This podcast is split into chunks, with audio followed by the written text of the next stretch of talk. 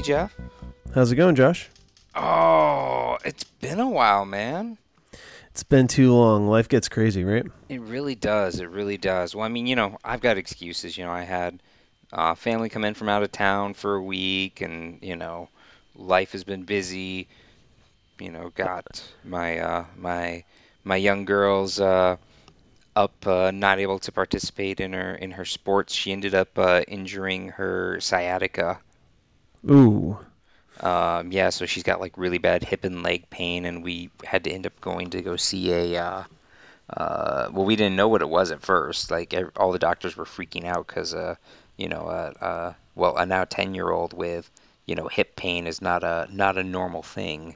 No, and, it's not supposed to go that way. No, it's not supposed to go that way. So, you know, they're all treating us like, you know, like the plague has happened, and, you know, because there have been cases of actually infections that people have had then traveling down into like joints and stuff like that, and then it becomes like super serious.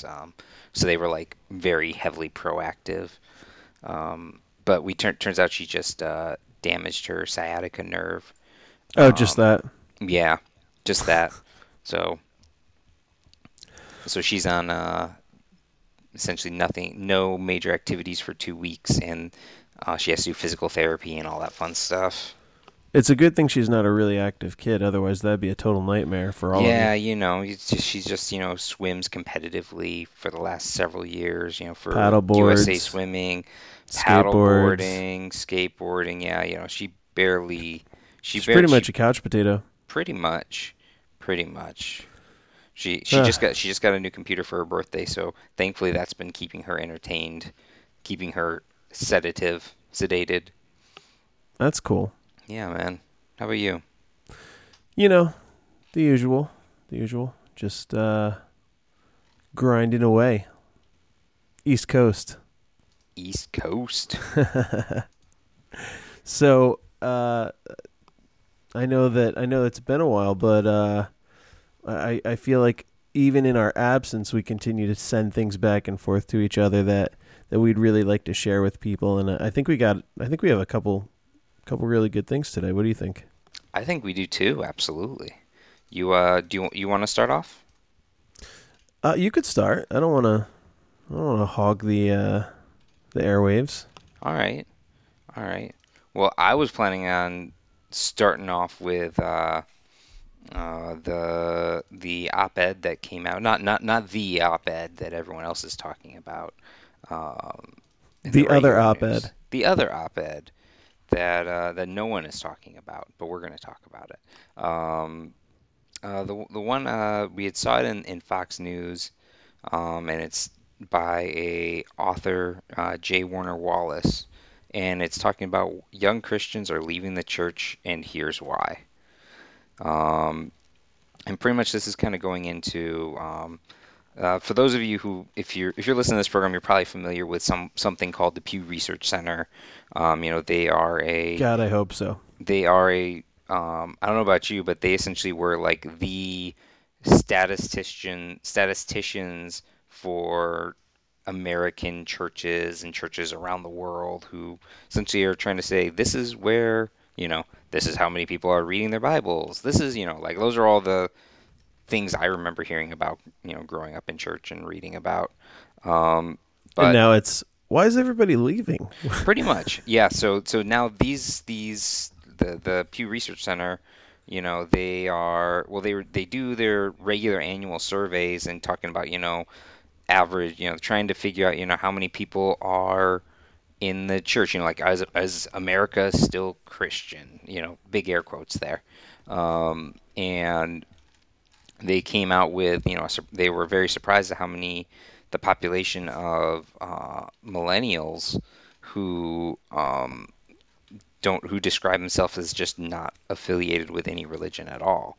And a lot of that, you know, they had to delve in further to try to break that down because, you know, with such a high percentage of people just saying none, and they offered them a bunch of questions of saying, you know, well, is it because, you know, you don't like what's being taught? Is it because, you know, you don't believe in God? You know, and so they asked him all these kind of very large, broad, sweeping questions, And a good portion of them were just like, no, it's none of those things. Like, you know, kind of like they didn't really kind of fit the bill or meet the needs of why people are not, you know, at least why people of like the millennial or the younger generations are kind of not really interested or not in the church anymore.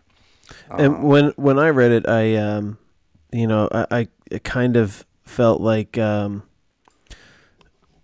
basically like we are the, you know, our show, our program is the sort of the solution, you know, to that problem. It's sort of what we've tried to be from the beginning is, you know, like basically like Potter Watch for Christianity, you know, where we're out here asking the questions that you're not allowed to ask in church. The questions that, you know, even now when I go to ask the questions and have conversations with pastors and friends that I grew up with, I get this like knot in the pit of my stomach because I know what they're going to think right away. Their thoughts are going to go straight to, oh man, Jeff's going to hell now. You know? Well, and that's the, I think that, to be very honest with you, that's the problem that that I personally have with coming out of the evangelical faith tradition is, you know, it's a either or. It's a I'm going to heaven or I'm going to hell. There is no right. Like they're you know, it's very, they're very detailed and very targeted in saying that there is no in between, you know. And in psychology, we might call that a false dichotomy. That might be what that's called. Oh, when you know, yeah. When there's like a million choices, but you pretend there's only two options, and you present somebody with the two crappy options, and act like everything else that is out there doesn't exist. Oh yeah, that's the church. Absolutely. And, you know, I kind of me personally, like when I first, like one of the first big questions that I had, so this was like way before I even kind of really began this whole, to use progressive Christianology terms, deconstruction phase. Like this was a question that I had, like when I was like a teenager, like to me, this was like my big question that kind of made me wonder about that whole dichotomy.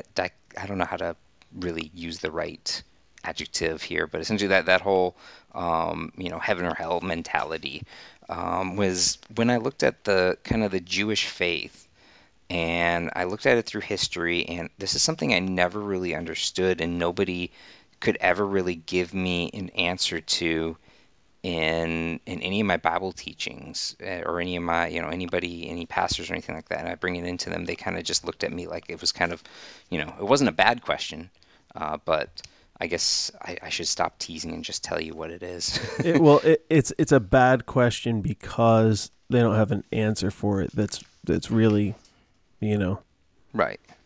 True. So my question really kind of goes back to and looking at the Jewish faith. You know, if the Israelites really believed that they are the chosen people of the one and only true God, then why do they not want, like, it seems to me kind of like it's like a why don't they try to convert people to Judaism? Like, why is it that, you know, and if, you know, if the God of Christianity is the same God of Judaism, why don't the Jewish people, you know, try to convert us to Judaism? Because if they really are the one true faith of the one true God, you know, the original faith, some would even say. Right. And it's kind of like brought me into this kind of thing, this kind of question of, I'm like, well, if that's not kind of a part of their mentality, then why is it a part of our mentality? Well, and it's, to me, when I look at it, I have a real easy answer that comes to mind.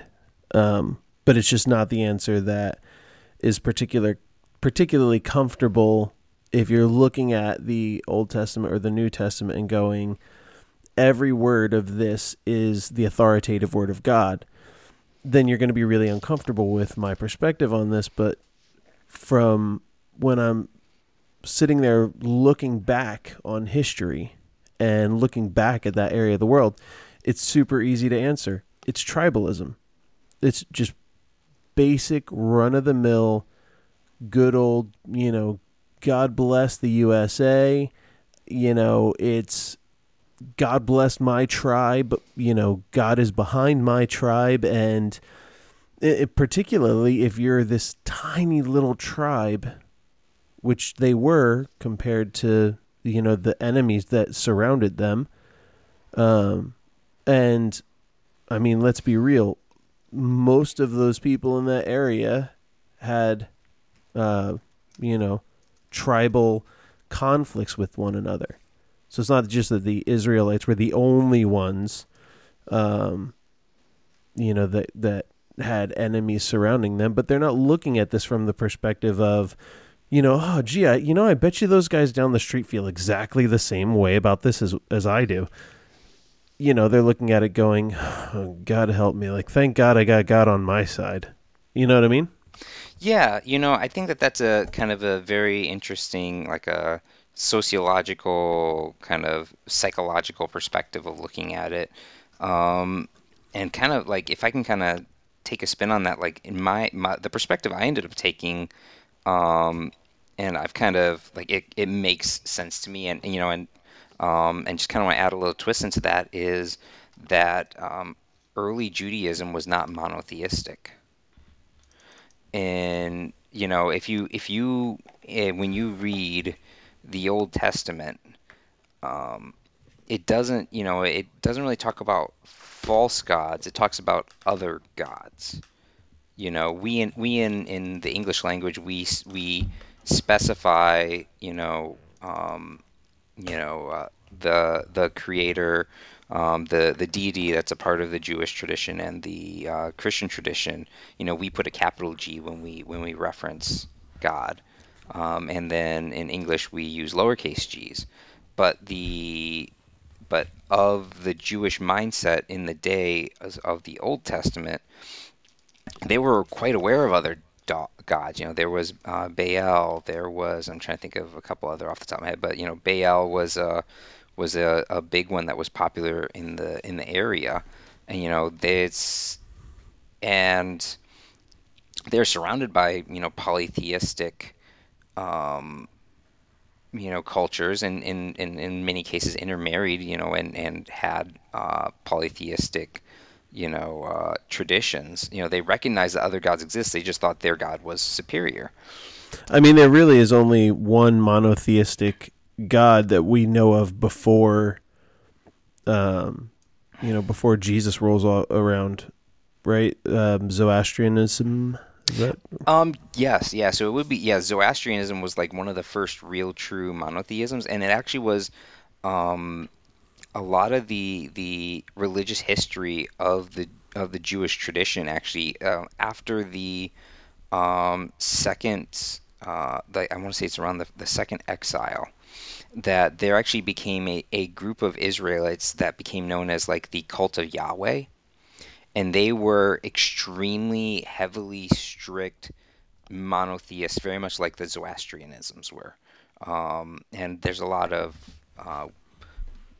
historical evidence that kind of relates that this is kind of a very similar. Essentially, this is kind of like the Jewish spin of Zoroastrianism. Right. And essentially, trying to take it from the extreme of saying, no, our God is not just the best God. Our God is the only God. And then after the second exile, that essentially became the popular theme in Jewish theology. There's also a theory that says that the Zoroastrians were the Magi, and because, you know, one of the problems that obviously drives millennials away from the church is that. They see the arrogance that the church speaks with, as if everything is clear and obvious and cut and dry, and there's only one way to look at it. And you know, we don't admit things in the church often, like we don't know who the Magi were. We don't know. Matthew talks about them, and it's like, you know, these three dudes show up from the east. Well, thank you. Like, you know, like that's like being in New Jersey and being like, so some guys came from the west. Cool, thanks. You know, well, in New Jersey, you know, essentially, Montana, that, you know, California, you can't really get much more east than Jersey. So, I mean, that's you know, yeah. But you know, I mean, the point is that saying that you come from, you know, the three guys show up in a word that was very. I mean, even as early as 100 A.D., Tertullian is starting to make arguments for who the Magi are, and Tertullian being one of the early church theologians that we still have records of. You know, so that those guys are considered possibly to have been Zoroastrians and possibly astrologers, which is really interesting to consider when you think about how, you know, these days the evangelical church will, you know, have a good old book burning for Harry Potter or, you know, Twilight or whatever else they feel like is, you know, witchcraft and astrology and whatever nonsense. Was that condescending? I'm sorry. No, it wasn't. It wasn't. I mean, I thought it was fair assessment. But yeah, I mean, I'm I guess say, like, in regards to this op-ed, I don't know if I fully agree with the entire conclusion that this individual came with, because a lot of it is, you know, reading into the Pew Research, and, you know, because the Pew Research doesn't really provide answers, it just provides data, really, is all it does.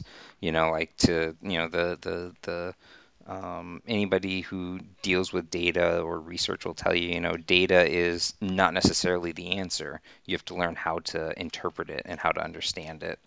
And I'm not claiming that I have better insight than this individual, but I really think that from my own insight, and I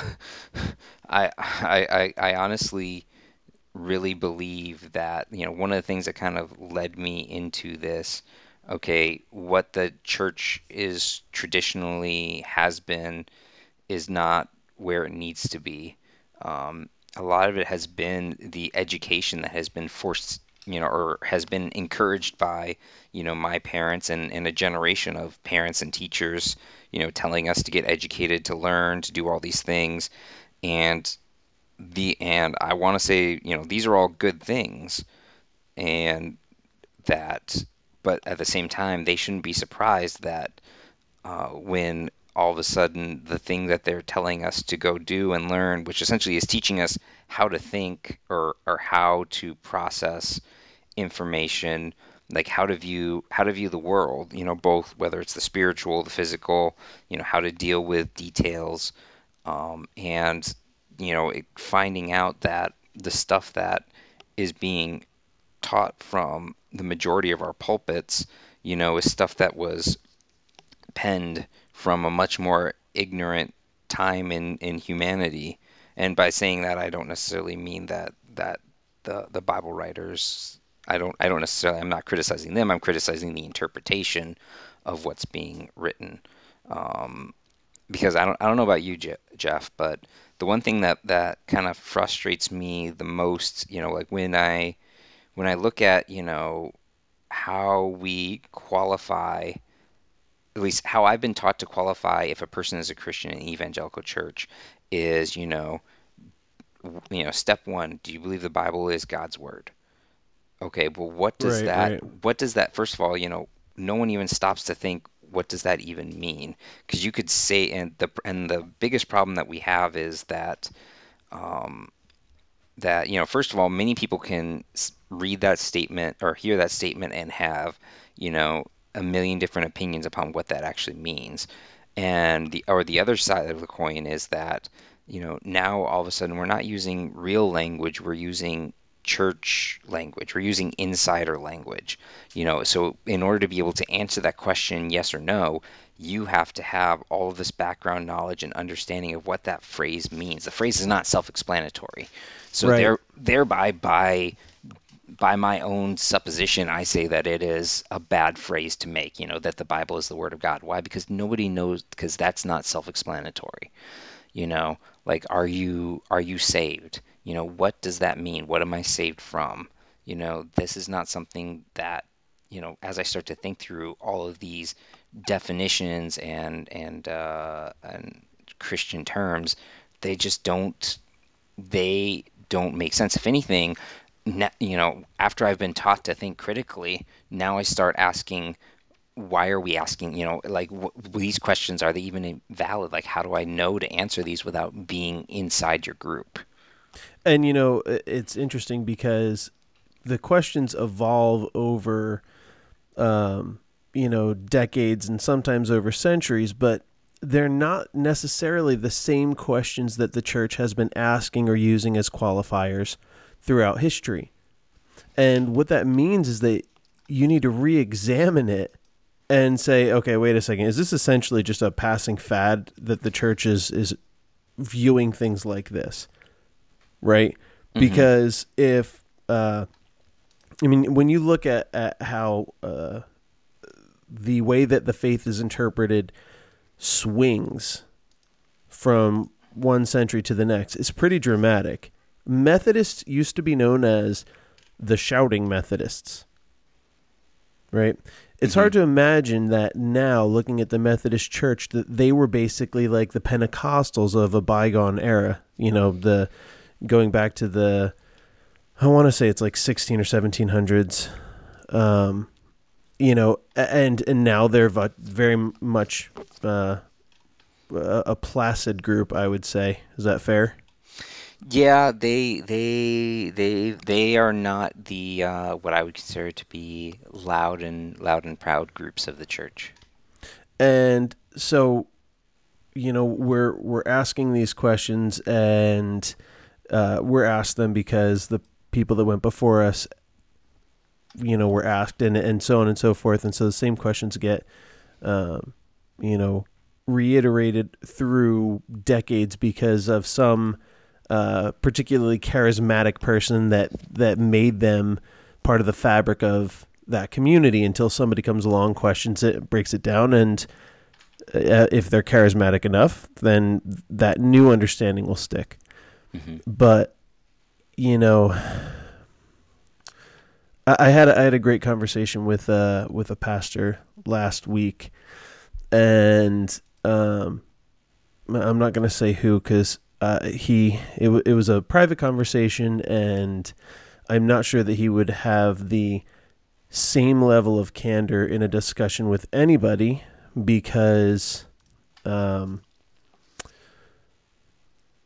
if you try to really get into the deeper understanding, you have to have both sides of the conversation, all the participants sort of on the same page, you know what I mean?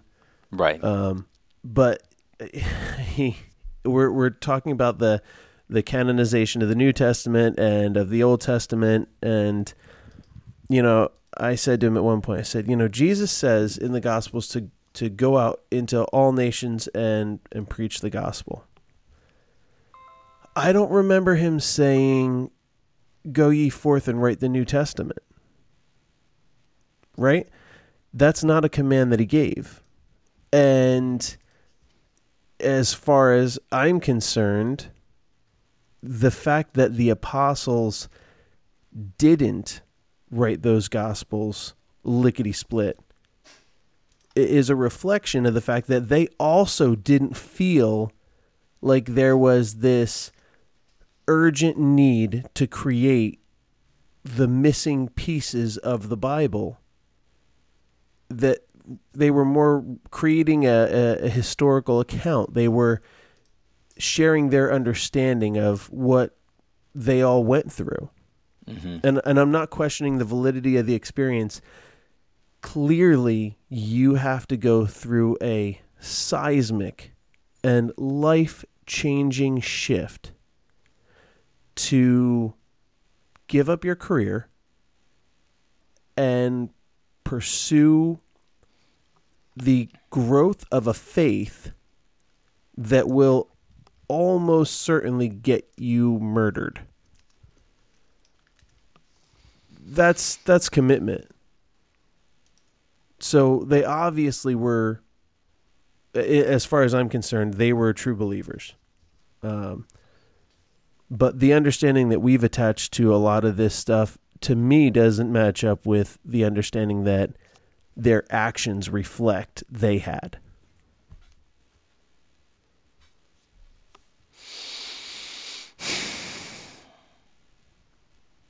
You know,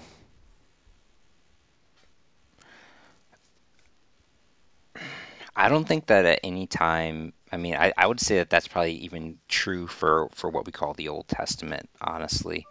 It follows suit, you know. I don't think that anybody at any time when they, you know, initially penned or put together, you know, probably with the exception of Moses. The Torah. Because, I think Moses definitely had, well, anyway. Well, I'm not even going to say Moses because, you know, everything that we have is that's it's up to debate as to whether. Yeah, it's certainly. But you know, I think with the exception of Moses, that, you know, like, you know, Chronicles and Kings were meant to be, you know, historical accounts. You know, they were, you know, Psalms was a collection of, you know, songs and praise and worship.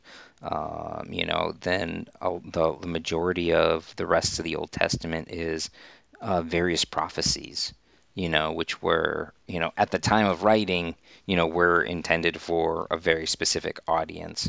Now there's various different, you know, eschatological rules regarding, you know, prophecies, you know, having multiple interpretations and multiple meanings, you know, as well as multiple being able to come true multiple times in multiple ways, depending upon what your school of thinking along those lines are. But, you know, for the vast majority, you know, none of this was really meant to be a guide. None of it's really meant to be an instruction book. Like I said, probably with the exception of the Torah, of the books of the law. And we as Christians have a special relationship with those. Yeah. Yeah. Though there is one thing that kind of has been sticking with me, Jeff. And I thought this was amazing. I had read this out, and this is something that kind of really stuck with me, is that, you know what, most scholars don't talk about what, you know, Jesus's probably his greatest miracle that he committed or performed. Yeah, and scholars, committed, that's... And scholars don't talk about it. What's that? It's that having 12 close friends in his 30s. I mean... That's because it's the hardest one to believe. You know, I honestly, so I'm going to be completely honest. Like this kind of next comment, like it really comes out of, like from, like I say, one of my pastors at my church gave a sermon, and it kind of really hit home with me, this week. So I'm going to essentially completely rip off of him. His name's Colby Martin, by the way, if you've never heard of him. Soldier and Grace Collective, go look it up. They have we have podcasts and stuff, and check it out. Great author. He has a great book. Great speaker. Him and his wife, Kate, she's also a co-pastor. Anyways, check him out. But a lot of it we talked about is, you know, how relationships is such a key part, not only to just being human, but it's a key part to our faith, honestly. You know, like to me, kind of like what I really see in my evolution of faith is that, you know, one of the biggest things I get out of being in church is having a community of people, and people that, you know, that I can care about, and that they honestly, I feel like they honestly, you know, care about me when I'm there as well. And to me, if anything, this is kind of the thing that, one of the big drivers that we kind of see out of Jesus's ministry is, you know, Jesus was really all about community. You know, he was always sharing food. You know, he was, you know, he rarely sent the crowds away. You know, and when he did, you know, he still had, you know, his really close disciples. You know, a group of 12 guys, and women that were probably not named because. Thank God for the patriarchy. We decided not to write about them. And I apologize, that was sarcastic. They probably didn't have any kind of real contribution anyway. Totally. I mean, you know, we won't pay any attention to who was there at the cross with him. We'll just, you know. Exactly. Gloss over that. But this is kind of something that I think, and I'll be very honest with you, it's something that, a lot of these people who are, you know, who their faith isn't necessarily damaged, but they look at the church and they say that the church is not a place for me, or at least the church as they see it today in modern society.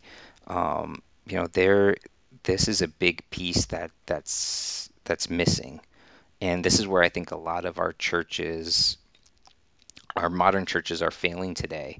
With a lot of the churches who, you know, they'll put a sign on their door saying everyone's welcome, and they do that with the, you know, everybody's welcome, but of course there's always that little caveat of, you know, you're welcome, but you know, if you are you know, living with somebody and not married, whether it be straight or homosexual, or God forbid homosexual, that's extra worse apparently in the church. You know, then, you know, you can't be a member, or you can't really participate fully in the church until, you know, you clean up and fix these sinful areas of your life. And it kind of creates this sort of like false, and really all that does is that just creates this fake world where people, you know, they creates these sort of like fake standards that people feel obligated to do. And all it's really done is kind of force people a way of saying, you know, I can't live up to that standard, or I don't want to live up to that standard. And it's